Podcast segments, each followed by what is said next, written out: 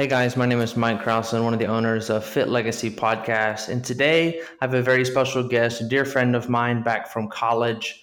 His name is Frankie Guerra. He is the CEO and founder of No Doubt Fitness, basically a personal training studio that he started with a handful of people in his garage as a teenager and has been able to create a business that makes tens of thousands of dollars a month in in person personal training and has been able to leverage those and those relationships into many businesses outside of there. So without further ado, Mr. Guerra.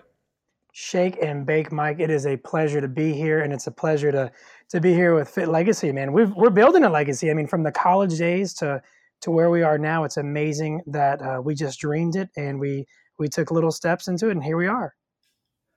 Yeah, it's definitely been a long journey. Um, you know, I'm a little bit older than Frankie is, but for those of you listening, this guy's mindset is on another level. Um, so basically, Frankie, let's just roll right into that. Um, but first, let me ask you, how do you like your coffee? Con leche with a little bit of milk. I'm Cuban, so we always have our uh, our milk with almost a, a 50-50 blend of uh, of just milk and, and straight black coffee. All right, all right. And um, how did you get started as a trainer? What made you get into the fitness industry? Well, um, I definitely had a trainer myself. I had some health concerns when I was younger, and I mean, I, I tried out for the basketball team and never really made it. Um, but I, I, hired a trainer, and um, he started coming to my house. He started training me out of my garage about four days a week. And I, I realized at the time my motivation was, of course, aesthetic and and kind of looking better. But um, with my health concerns, I really had to really look at it from a holistic point of view and really see what I needed to be eating. And so I started diving into nutrition and all that goes. Well, my my trainer got injured and needed somebody to kind of take over. And at that time, I had been doing it for, with him for quite a while. So I just jumped right in, man, and I applied the little bit that I did know. And uh, about six months before I turned 18, I applied to get my personal training uh, books to start studying. So on my 18th birthday, I was uh, I was able to get my first certification, and then from there, man, I uh, I really felt it was my my calling and my passion. And for for most people, I think it fulfilled my need of self worth and purpose. Being able to help others achieve them what what they didn't think was achievable or really change physical matter. But um, from there, man, I, I graduated uh, high school, and my dad really had a strong talk with me, and he was like, you know, I know you've been saving up for a car, but what if you use that money to start a gym? And I was like, whoa, whoa, whoa, responsibility or a vehicle? And I was like, let's go with the vehicle. And he said, well, why don't you take some time to think about it? And um, the the more I thought about it, I uh, I'll never forget the day I was charging three bucks a class uh, for 30 minutes. I had 20 people coming to it, so I'd only do two classes back to back. So six bucks times 20 people, we're talking 120 dollars an hour uh, times four days a week. I mean, I, I was making a pretty good little salary just four hours a week. I mean, and, definitely uh, at 18 years old, right? I oh, mean, oh man, it was it was awesome, and I had a little boom box and pulled the cars out of the garage, and it was it was uh, it was crazy. But I didn't realize what I had already had going for me, and I think so so many times we don't realize like our formula for success is in, and it's already like the the chemistry is there, and then we try to question it, um, and definitely when we try to scale it, that's when we have to go back and really see what ingredients we put in there. But um, so, anyways, I remember I showed up one day and just one lady was there. It was kind of an off day, and she uh, she hugged me at the end of the class, and she told me, "Frankie, you don't realize what what you've done for me." And I said, "Sure, I do. We've lost five pounds consistently a month for the last three months, totaling 15 pounds." And she goes, "Yeah, that's great, but you don't realize I was from a battered and abusive relationship with my past marriage, and I've always had to take care of others and." For her occupation, she cleaned up hotel rooms, and then she has a new husband with three kids that aren't her own and she's taking care of them. And she says, I never had time to put anything to better myself. And for the first time in my life, I feel like you've been able to, to keep me accountable and motivated to do that. And man, I could tell you story after story like that, but that was the first time I really felt like I could do anything I wanted. And it didn't matter if I had a degree or if I was a doctor, but I could really change and help lives. So I was like, this is this is what I want to do the rest of my life. And uh, with within a couple months, uh, I remember graduation night, all my friends leaving to uh, to go on their senior trips, and I was uh, renovating a a little studio, and it was the worst business model. Uh, at the time, there was the Subway $5 foot long. So I thought, if mm-hmm. Subway can do it, I can do $5 workouts and make them just so cheap. And uh, the problem is when people don't invest in their health, there, there's no uh, there's nothing really valued, so they'll let it go. They won't come to the classes.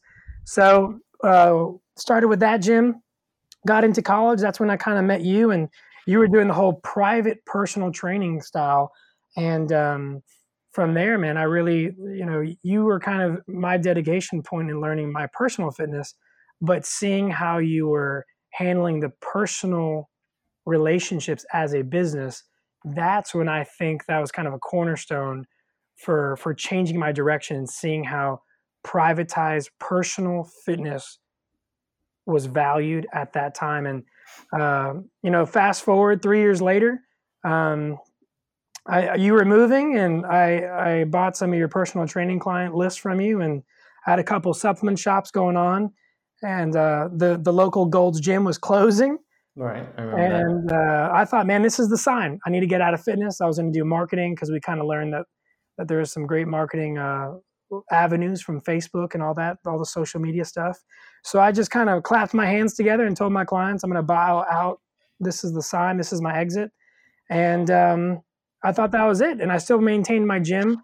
Well, within that next month, a drunk driver uh, drives through my gym. I guess I made my advertising sound so good that we get you six pack abs that fast, you could just drive through the gym and you get them. drive through abs. Drive through abs. Boom.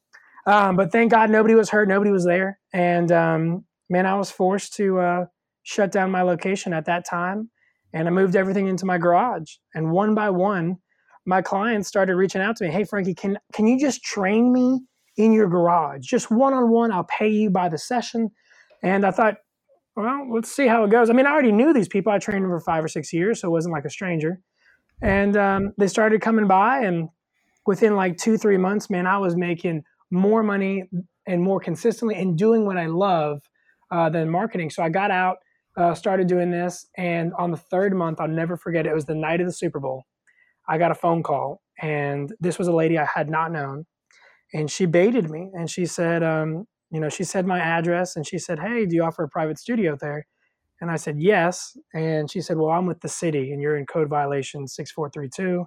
You can't be running a business out of your home. So within six months, man, uh, another uh, trial that was challenging me. And I thought, What is going on? Why can't I? Why can't I get ahead? And um, so I found a little little storefront, 900 square feet, a great deal on rent.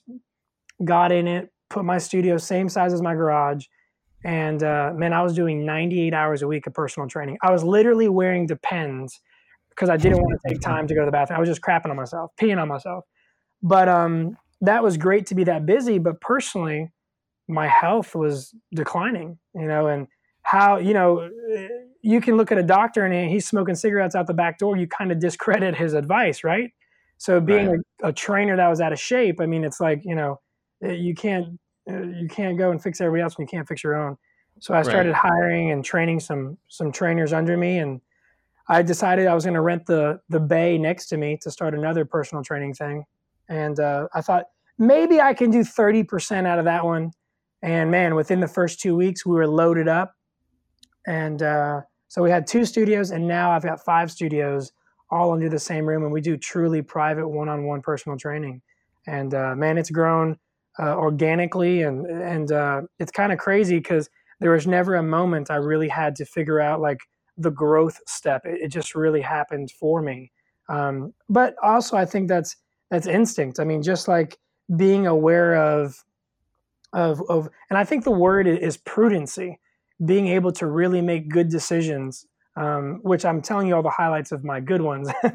you're you're right. not hearing the. We don't have enough time to go over all my bad ones. That'd be a much longer uh, uh, conversation. Okay.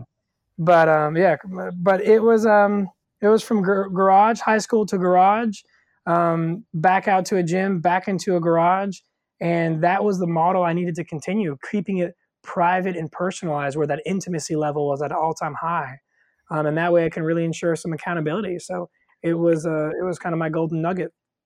For me, as a a marketer, if you would, or somebody that tries to pick apart the business as much as possible to find the strengths and the weaknesses. Um, the first thing that I think every listener needs to take into consideration, and I did this myself when I was 17, 18 years old, I would hire a personal trainer for 30 bucks to train me at 6 a.m. like twice a week. And I didn't necessarily have that money, but I wanted to be the best. So I hired the, like the biggest guy in the gym. I don't know any better, but I paid a guy to kick my butt in the gym and I invested. Even for then, a 17 year old, 60 bucks a week is a good amount of money. Oh, and oh, yeah. you even hired a trainer, right? Because you wanted to be better. And I think that if you take majority of the people in the world, especially those that um, are not happy with where they're at, what have they paid for that wasn't school to further their education? How many people have hired somebody to help them do something outside of school? And I think that that number would be fairly low, whether you hire a personal trainer or a mentor or a business coach or you know um, somebody to help you write a book, you know, or like anything that somebody does in a professional setting to help you further your education or further something else. I feel like the people that invest is very low. And I feel like a lot of that is because they lack the confidence in doing it themselves. Um, that's why you hire somebody. So like you're smart enough to know, hey, I need to hire this person because I don't know what I'm doing. Right. So you're you're smart enough to make the educated decision. Um, or like you know financially don't think it's going to pay off and it's going to be a waste of money or they'd rather put that money towards something else um, so for me i think that's a really big key point in there is that you invest in yourself and you got something out of it more than if you just went to the gym by yourself as a, as a kid right even at today's Absolutely. age at 25 years old at 35 years old if you hire somebody to do something for you you're going to learn from them that's why you hired them, whether it's training. You know, a lot of our clients um, never had business mentors before, but they hire us for a reason. It's because they realize, hey, I'm to the level of where I'm at, and I'm tired of spinning my wheels trying to figure it out, or I've done everything I can, and so it's time for me to level up, or I have no clue what I'm doing, but I don't want to spend the next six months trying to figure it out. I want to go from A to Z without the stress and the lost energy. And so it's kind of like a um, a smart move to do that. So I applaud you for that at the young age. And another thing that I hated your business model of like I'm going to train as many people in the whole area for five bucks. The whole world. Said, the whole the world. whole world, right? The problem is, is that you can take the Walmart approach or the Gucci approach or any other high end brand and you can attract anybody and everybody and you get people that we call Walmart shoppers, which are a thing because it's just a, a lower quality prospect, if you would. Um, and that comes in many facets. Or you have a client that is willing to pay for a service and invest in themselves and know that that client wants to be there. Because, as I've said over and over and over, two reasons why you achieve a goal and it's either lack of accountability or lack of knowledge. You got to have both those things to achieve your goal. And lack of accountability comes in the two things it comes in time and money. Are you investing time or are you investing money?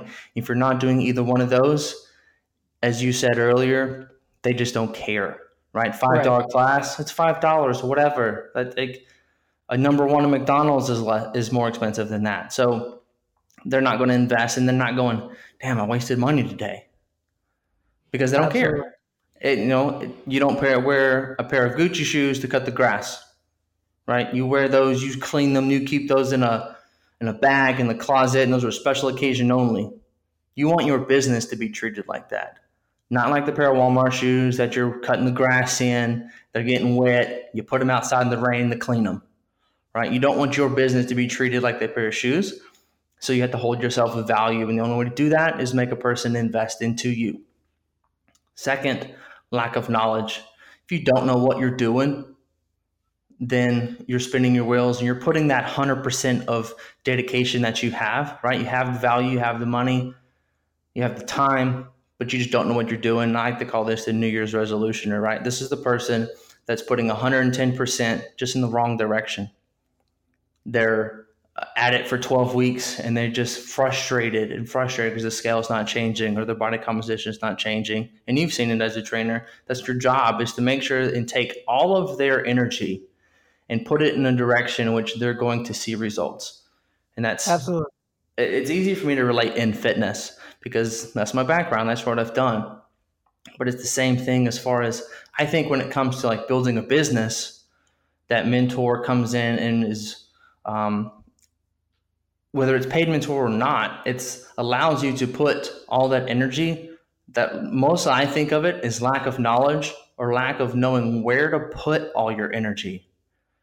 Because if you're putting it into flyers to put on cars inside parking lots, maybe you should be putting that in the Facebook ads. But the difference is, is that you just don't know how, right? Or vice versa. Maybe you're putting all your energy into social media and you're forgetting that you need to get out there and touch people and get in front of people's faces and that type of thing, just depending on your business model. So those are two things that I I picked up out of your story that I personally like. It's going after the clientele that really fits who you are and what you're trying to do, fits your niche. You know, um, I was told a long time ago that if you try to sell to everyone, you're going to sell to no one. Find a niche and hone in on it and stick with it. For example, coffee over cardio. We primarily go after boss babe women, trying to empower women, trying to better them and everything that their business and engulf everything about them instead of going after everybody because everybody can drink coffee. Males can drink coffee over cardio. I do it every day. But I don't want to market it to everybody. You know what I mean? I want it to be a community of people or females that um, can relate to Abbey and understand struggle and understand success and been able to relate and have a group of people in a community that can bounce ideas off each other and grow, it's a lot easier to build a community of a, of a few than trying to bring in everybody. And I think your business is the same way. It's a lot easier for people to relate than when you got people coming in the same door and you got an NFL player or aspiring NFL player beside the stay at home mom that has three kids trying to lose 20 pounds it's really hard for them. And one's going, man, what is she doing here? And the other one's going, man, I don't want to look that big. And so trying to fit everybody in, right? It, it doesn't mesh as well for your business. So, um, it obviously you said it there. You found more success whenever you narrowed down and focused on your ideal client, right?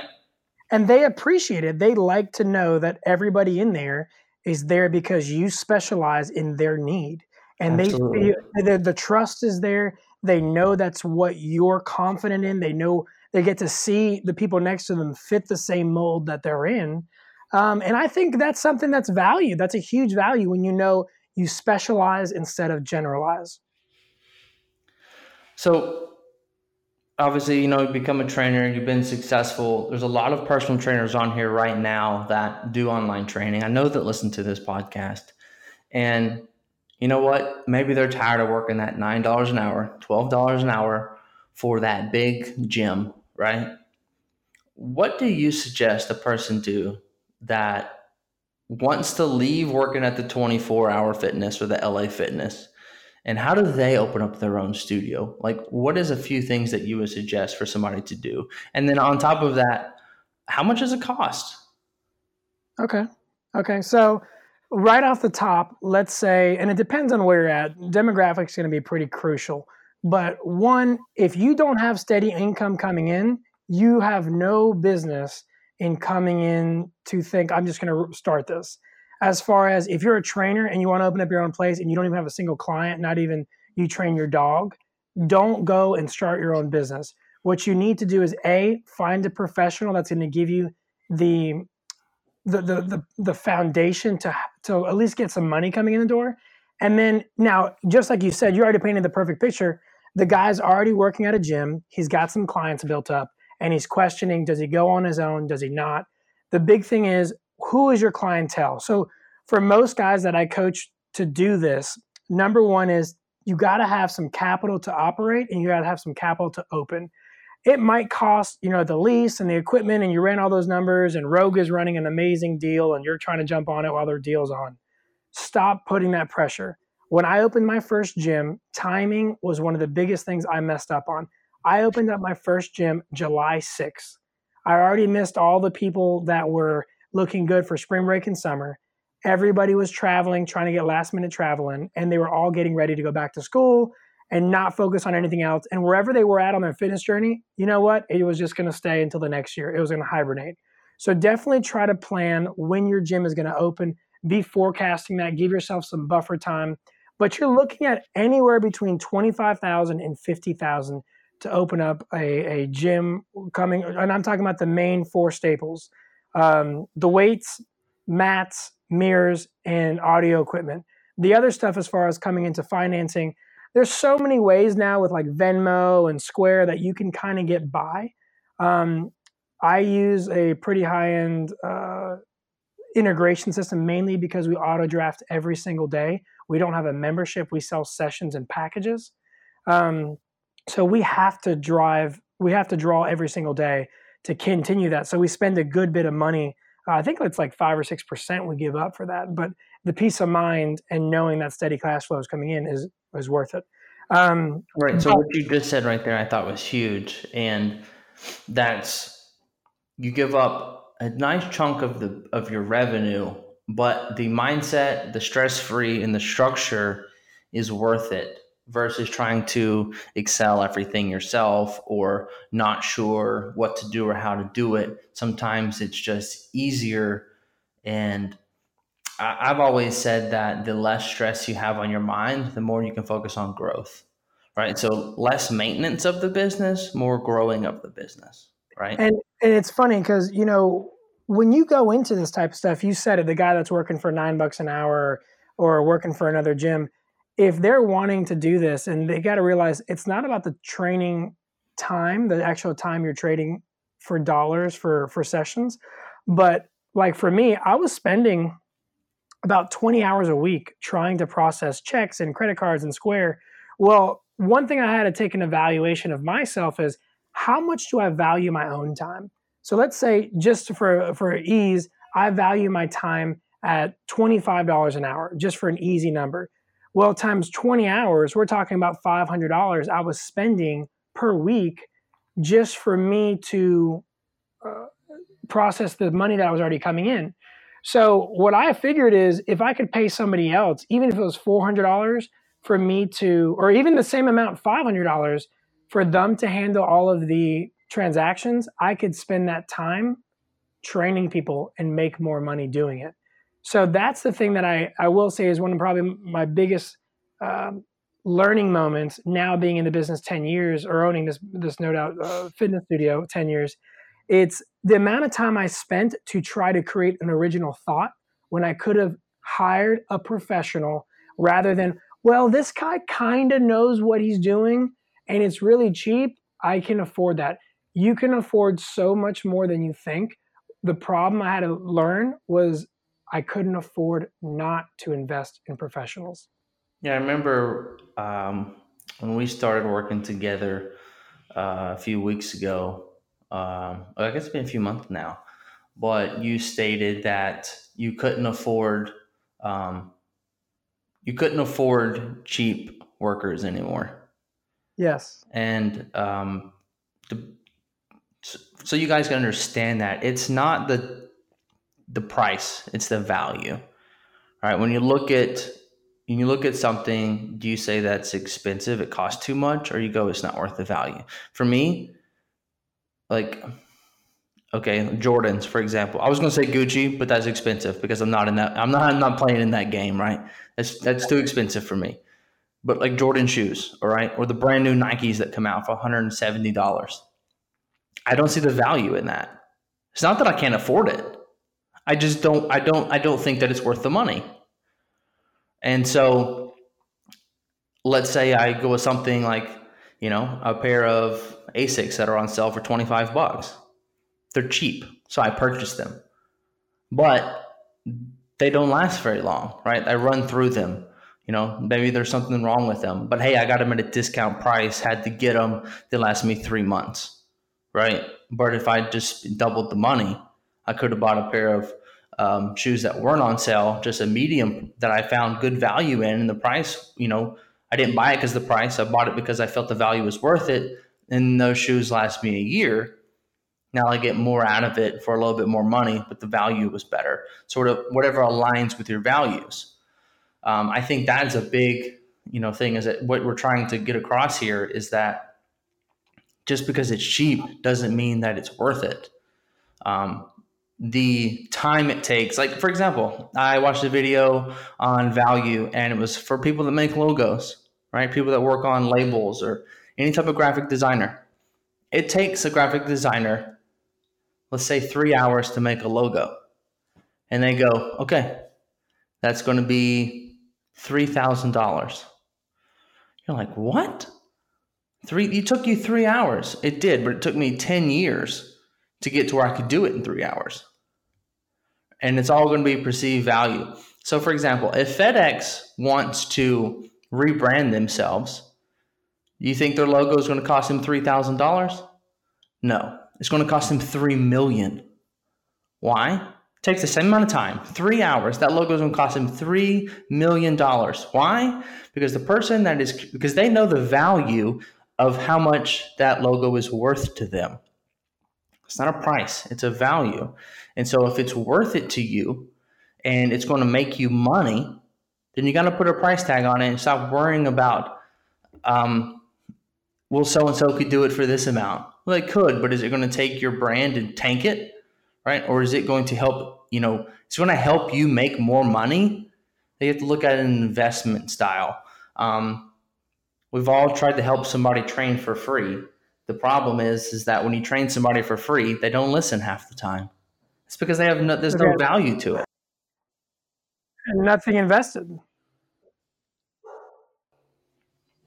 And so um, I think I kind of beat that down a little bit. Is there anything you want to add to that? Well, it's perfect timing. Today, I had a uh, a client from four years ago. Actually not even a client, just a consult, very warm lead. We'd met two or three times. She was really trying to just tiptoe into the whole fitness thing, not really interested, wanted to, not really wanted to, not. And um, right at that moment in her life, she wasn't ready to value her own health for what I my the level of, of service I was providing, and she never bought in. Well, today I got in a, an online lead from her, and when my staff contacted her, they knew that she was a warm lead at one point, and they just simply asked, "Why, wh- why did you not sign up then?" Um, because if it's if it's a price issue, I promise you, we're more expensive than we were then four years ago. And she said, you know, it was a value thing. I didn't want to spend my money on it. And she says, now I can't live without investing in it. And it was amazing to see her knowing that what she was about to buy at one time, she wasn't going to pay 40% of what I was charging. And now knowing what it's worth, seeing the transformation, seeing what comes out of it, she's all in and she doesn't care what the expensive. But that to me gave me such a flattery, not because I'm able to charge that, but also because they're able to perceive the value. They understand now. It wasn't a matter of quality of service of me, but it was a it was an evaluation of how much they valued their own health. Was it worth? And the same Absolutely. thing with business. You know, if I were to look at how much I've spent for something to get done the wrong way, and then pay two or three guys after it again to do it the wrong way, if I would have paid the professional from the beginning it would have been probably a third of the cost. But up front, you're going, ah, let me do it a little less and let me do it a little more. And but it's amazing to see how our mind really gets that that sunken cost of, you know, oh my gosh, it's gonna cost this much up front. But if you realize how much life you're getting back, it's priceless. Right. And it's funny. Um, this week I had an interview with somebody that trying to help elevate um, our business and my business. And we're talking to him, and um, you know, he quoted me ten thousand dollars a month, and this is no bullshit. Like ten thousand dollars a month for his services of what he was trying to do for for coffee and whatnot. And I'm sitting there going, man, that's a lot of money. But then I look at it and go, okay, well, my goal is $10 million and that by the end of 2020. Is he going to get me there? Right. If I make it, if now, if I'm doing millions, right, 10 months, nothing, right? But it's like that initial going, well, I need to do something. I need to bring on more people. I need to help continue further the business. I need to build up my personal training business, right? So you have to wonder and going, okay, so if I invest three thousand dollars into this person, are they going to help me make more money? And, and I think most people get hung up, even when their fitness, their business, wherever it is. That's a lot of money for today, and I'm not making any more money today. Well, if you're thinking today, you're never going to make it. You have to think long term. Um, if you're, I already can tell you, you're not thinking long term as far as financially. If you can't afford to pay somebody for something today because you have no money saved, because you have not been thinking about the future. So, how can I expect you to think about the future now? Right? If you got no money saved in the bank account, it's not because you don't make enough. It's because you haven't thought, I need to save for bigger things. So, for the business aspect or the individual, like if you're wanting to hire somebody or you're wanting to hire a personal trainer, this thing or that, like, and you don't have the money, that's because you never thought, well, I'm going to do something bigger and better, or I'm not going to invest into something that I want or need. All you care about is today. And that might be why you're at my door right now saying, hey, I need your help, or hey, I need you to train me. It's because you haven't thought about that type of future of yourself. And maybe that's why you need to lose 30 pounds because you haven't been thinking about tomorrow. All you've been consumed with is today. And same thing for your business. If you have no money to invest into your business, are you spending it all on those J's? Are you spending it all going out because now you have money? So I think it's just a different mindset of thinking towards the future of, okay, if I invest today, I'm going to reap six months from now, I'm going to reap later versus man, that's a lot of money today. I agree.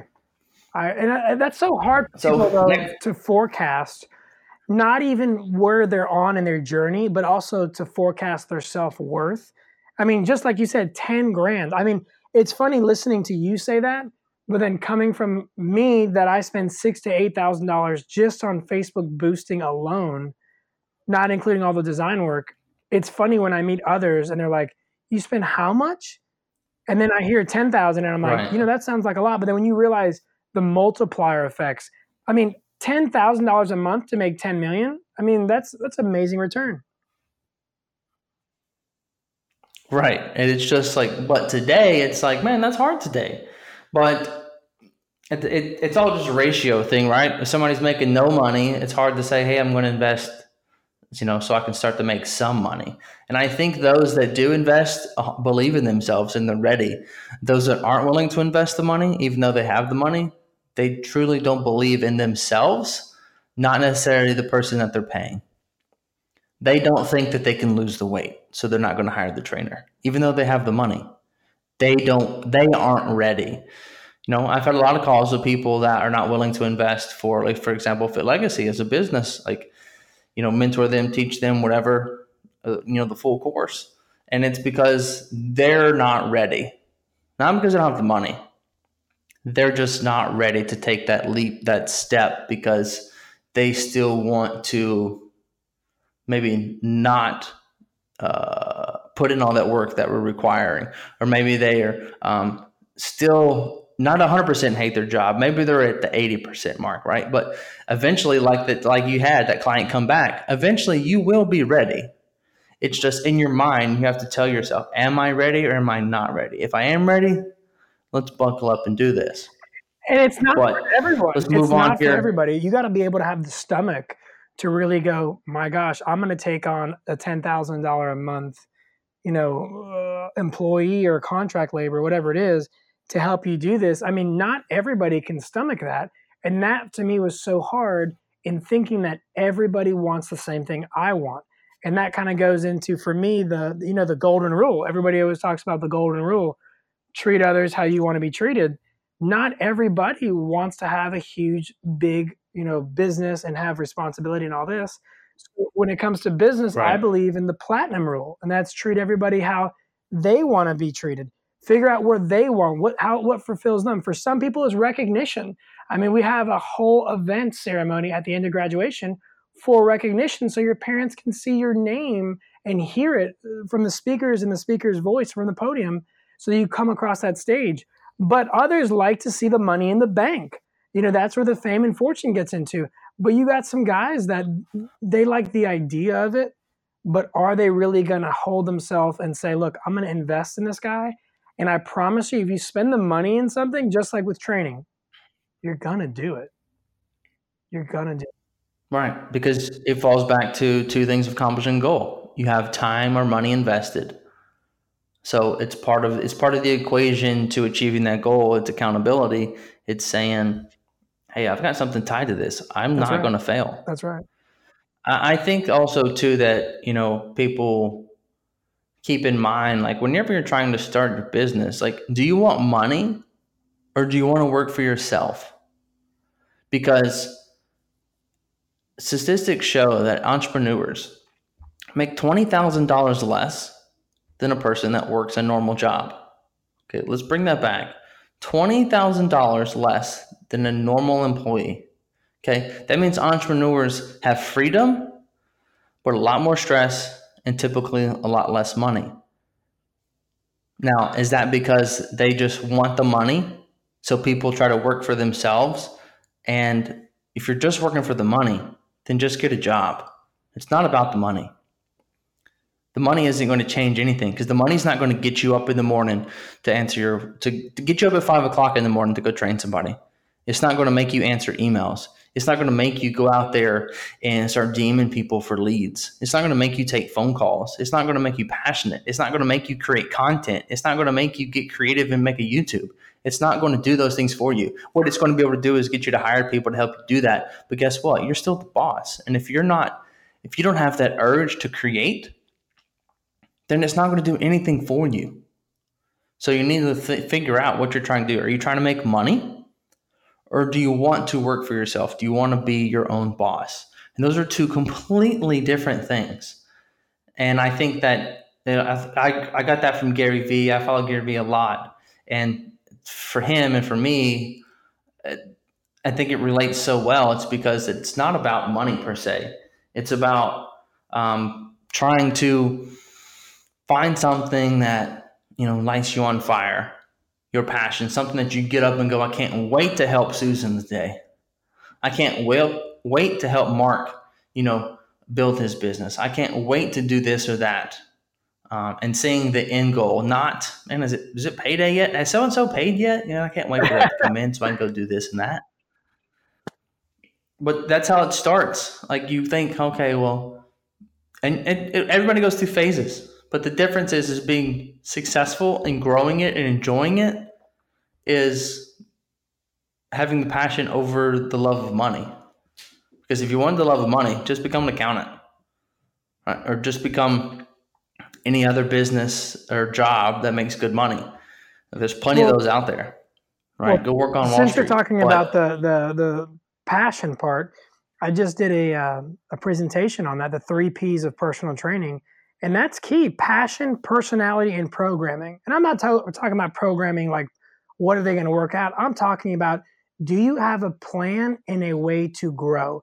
If you're trying to do all the things, all the hats, finances, marketing, training, all that stuff, one thing will take over the other, and you are going to stop growing your business and you will be consumed by it.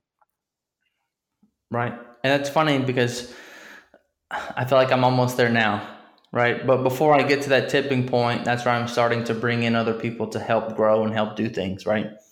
The the conversation of ten thousand dollars a month is only on the table because I need to focus on what started Coffee Over Cardio, right? I need to focus on developing products, the direction of the company, and things of that nature. And they need to focus on the job that they're interviewing to do.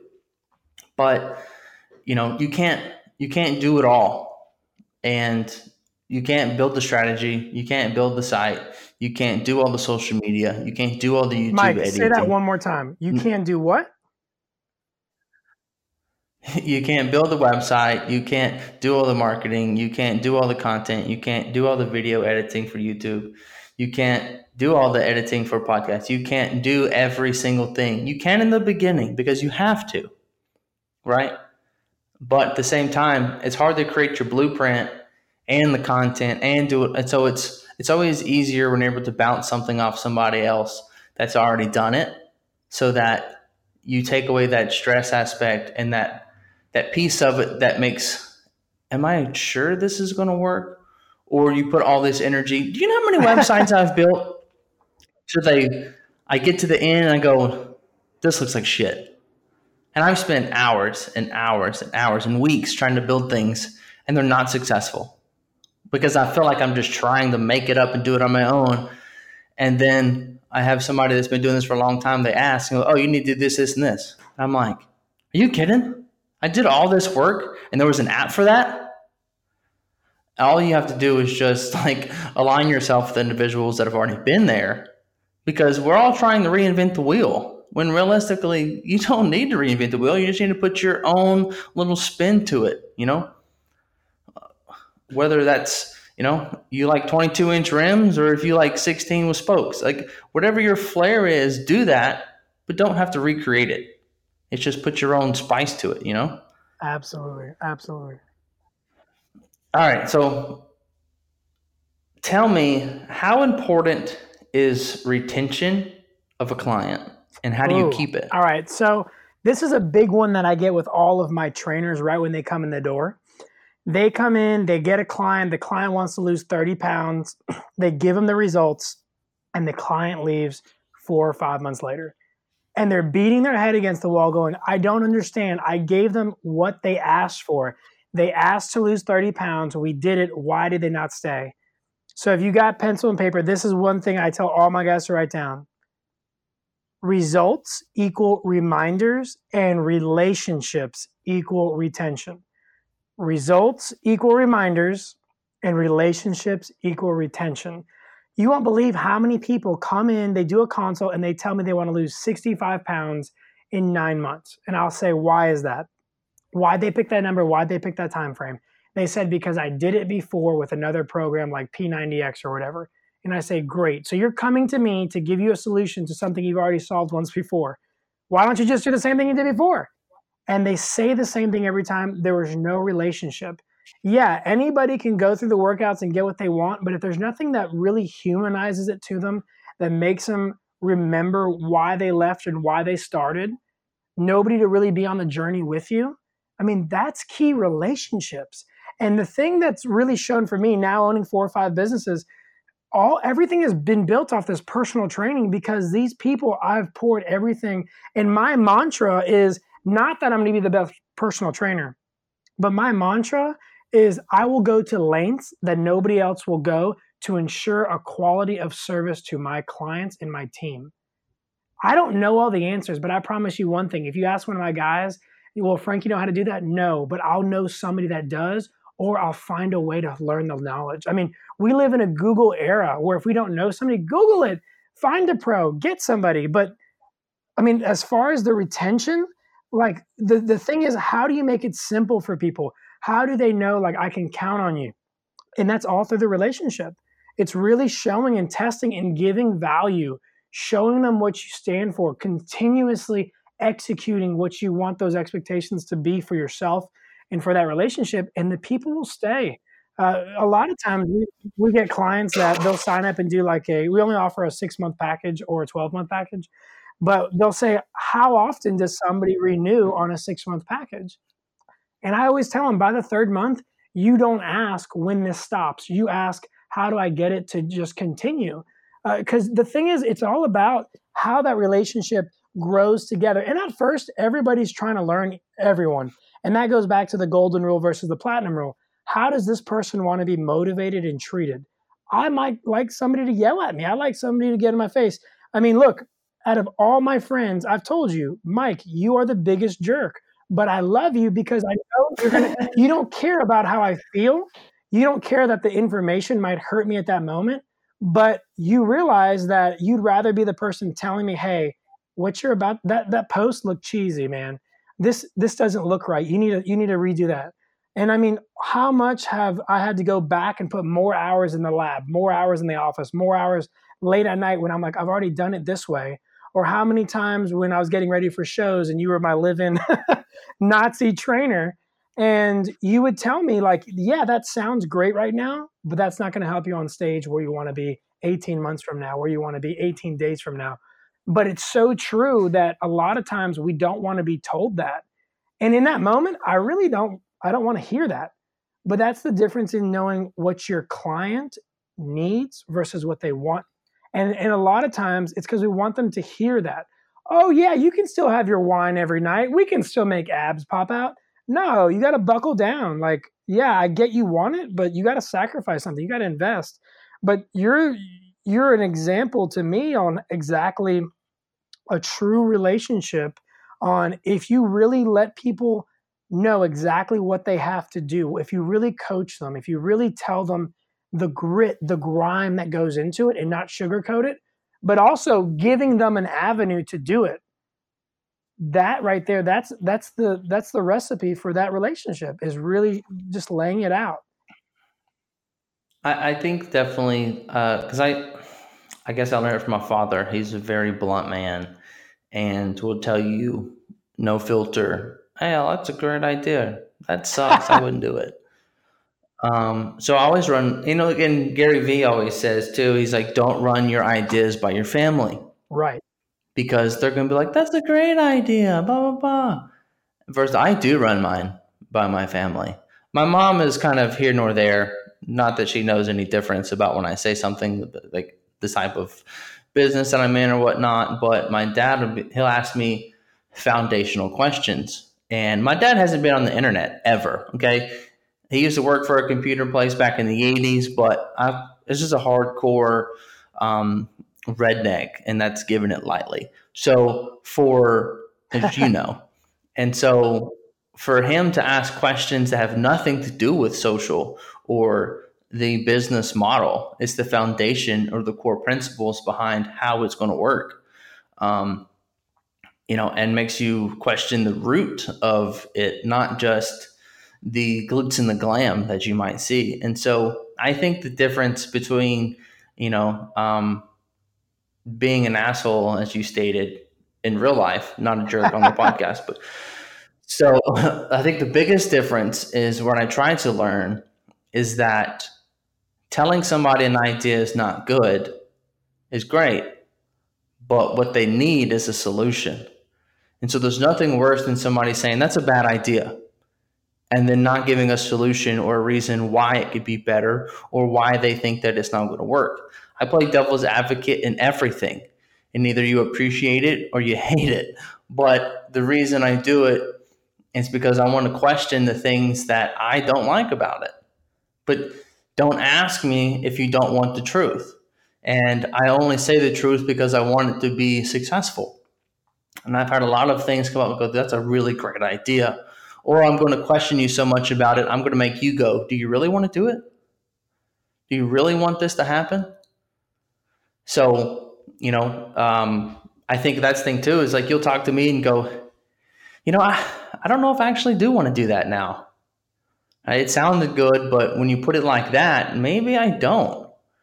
And then that's for you to determine from there. Because um, sometimes we talk to our circles and they go, dude, go for it. You've been great at everything. Just do it. Just go for it. Realistically, like everybody fails at everything. And so um, people always want to, I think, be too nice, give out the participation trophies. Not that I'm trying to be rude. I'm just, um, I just try to be straight and truthful and say, I like this, I don't like that. This is what I would do. This is what I would not do. And this is why I would do that. Um, so I'm going to touch on retention for a second because I just think it's so big. You said that you only do six and 12 month yes. packages. Okay. The reason that Frankie does this is we had some, we had some serious discussions and sometimes when you're not making the money that you want, you go down, you cut your prices, you try to sell to everybody, you try to fall into that same mentality of, well, I just need to get as many clients as I can.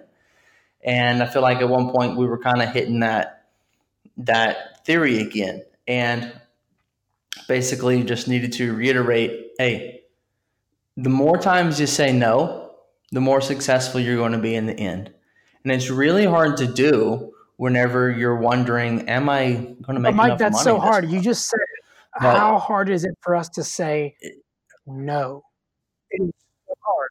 Right. I mean, I've had people come to me and be like, hey, I'm, help me with my business. This is what I can do. You know, I can do this type of payment plan or blah, blah, blah, blah. And, you know, it's not what I had offered it's, or it's not close. And even you're a friend or whatever, it doesn't matter to me because I know that it isn't going to help either of us in the long run. One, because the person isn't willing to give the financial that they need.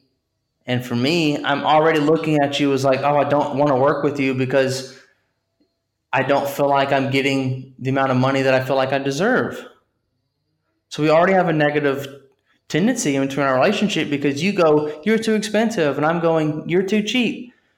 And so there's already this negative vibe going on between you and your client. And I find this when I'm personal trained that my best clients paid full price because they valued and appreciated and they f- saw value in what I was doing for the price I was asking. They weren't balking at it and going, man, you're full of shit. I ain't paying that much. Like, why would you want to work with somebody that you don't feel like you should pay them full price and the, that they're asking? Because you don't see the value in them. Then why are you hiring them in the first place? Right. right? So you need to make sure that you tell your clientele, or not tell them, but, but basically uphold to yourself this is what I'm doing, this is what I'm charging. So you do six and 12 month plans.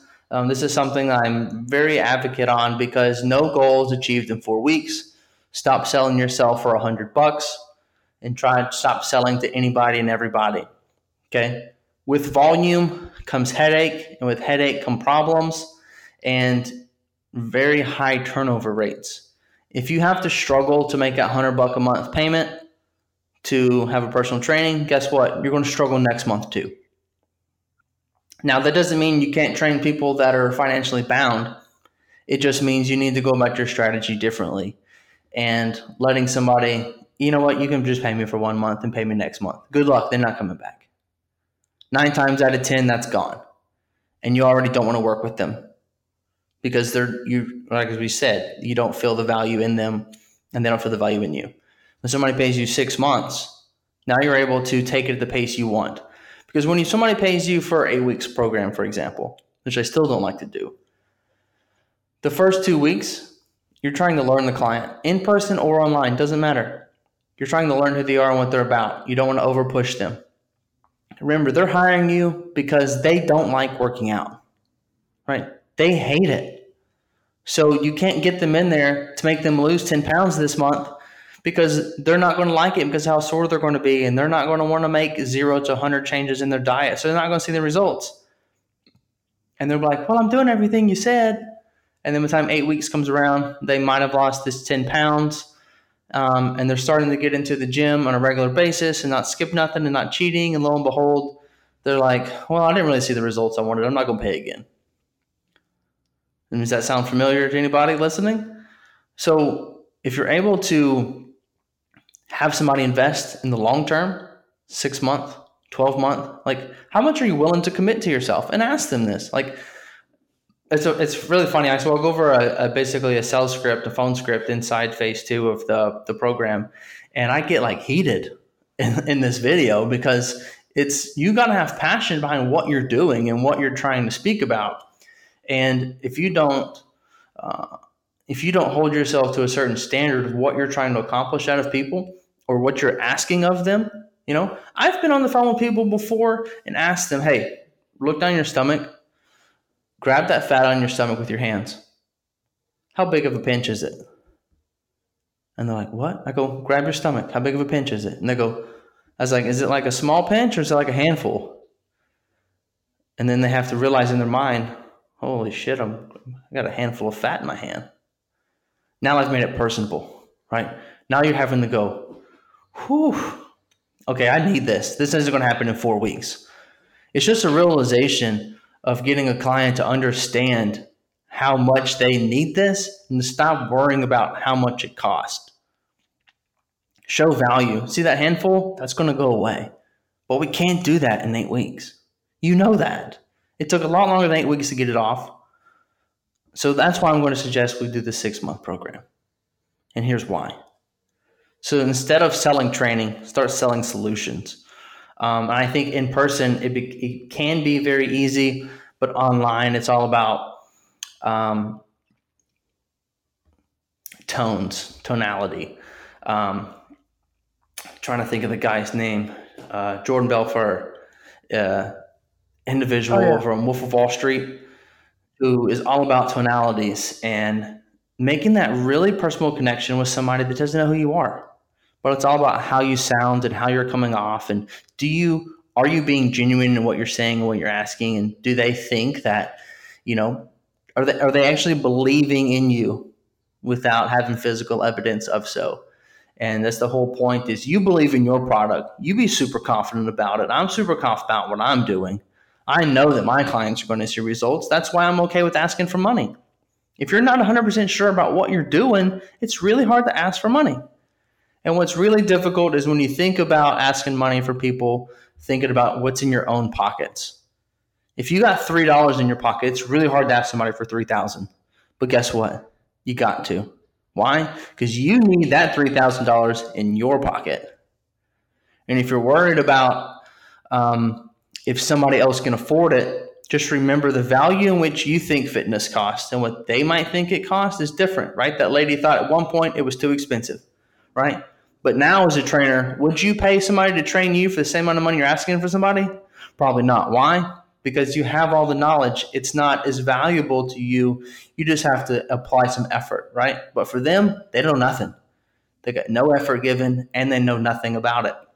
So to them, it's a lot more valuable. So if you think about that value of what's in your pockets versus what's in their pockets, you might be looking at it differently. So don't question yourself. Just understand your value and what you're worth, and then you can ask for it slight rant there, but I hope I hope that came off with uh, good intentions. So. All right, so we're gonna wrap this up. Um, one question for you: the give me your top three tips for a trainer starting out, um, whether it be online or at a local gym. How to build the clientele. Oh, top three tips. Let me think about that. Well, um, one, I would say never stop marketing and promoting yourself. No matter if you're within a gym, under a gym, working for somebody, always promote yourself. Doesn't mean you have to say you're better than somebody, but just never stop promoting your brand because you're always in the business of marketing because marketing is sales. Never. And so many guys get busy. Oh man, I wanted to get 25 clients. I got 25 clients. I'm going to stop marketing. They will eventually fade off. They always fall off. You got to keep to continue on that train of pushing for new clients because for every one you sign up, one is going to eventually stop at some point. So if you want to continue to scale the business, you got to keep. Number marketing. two, say Number no two. more often.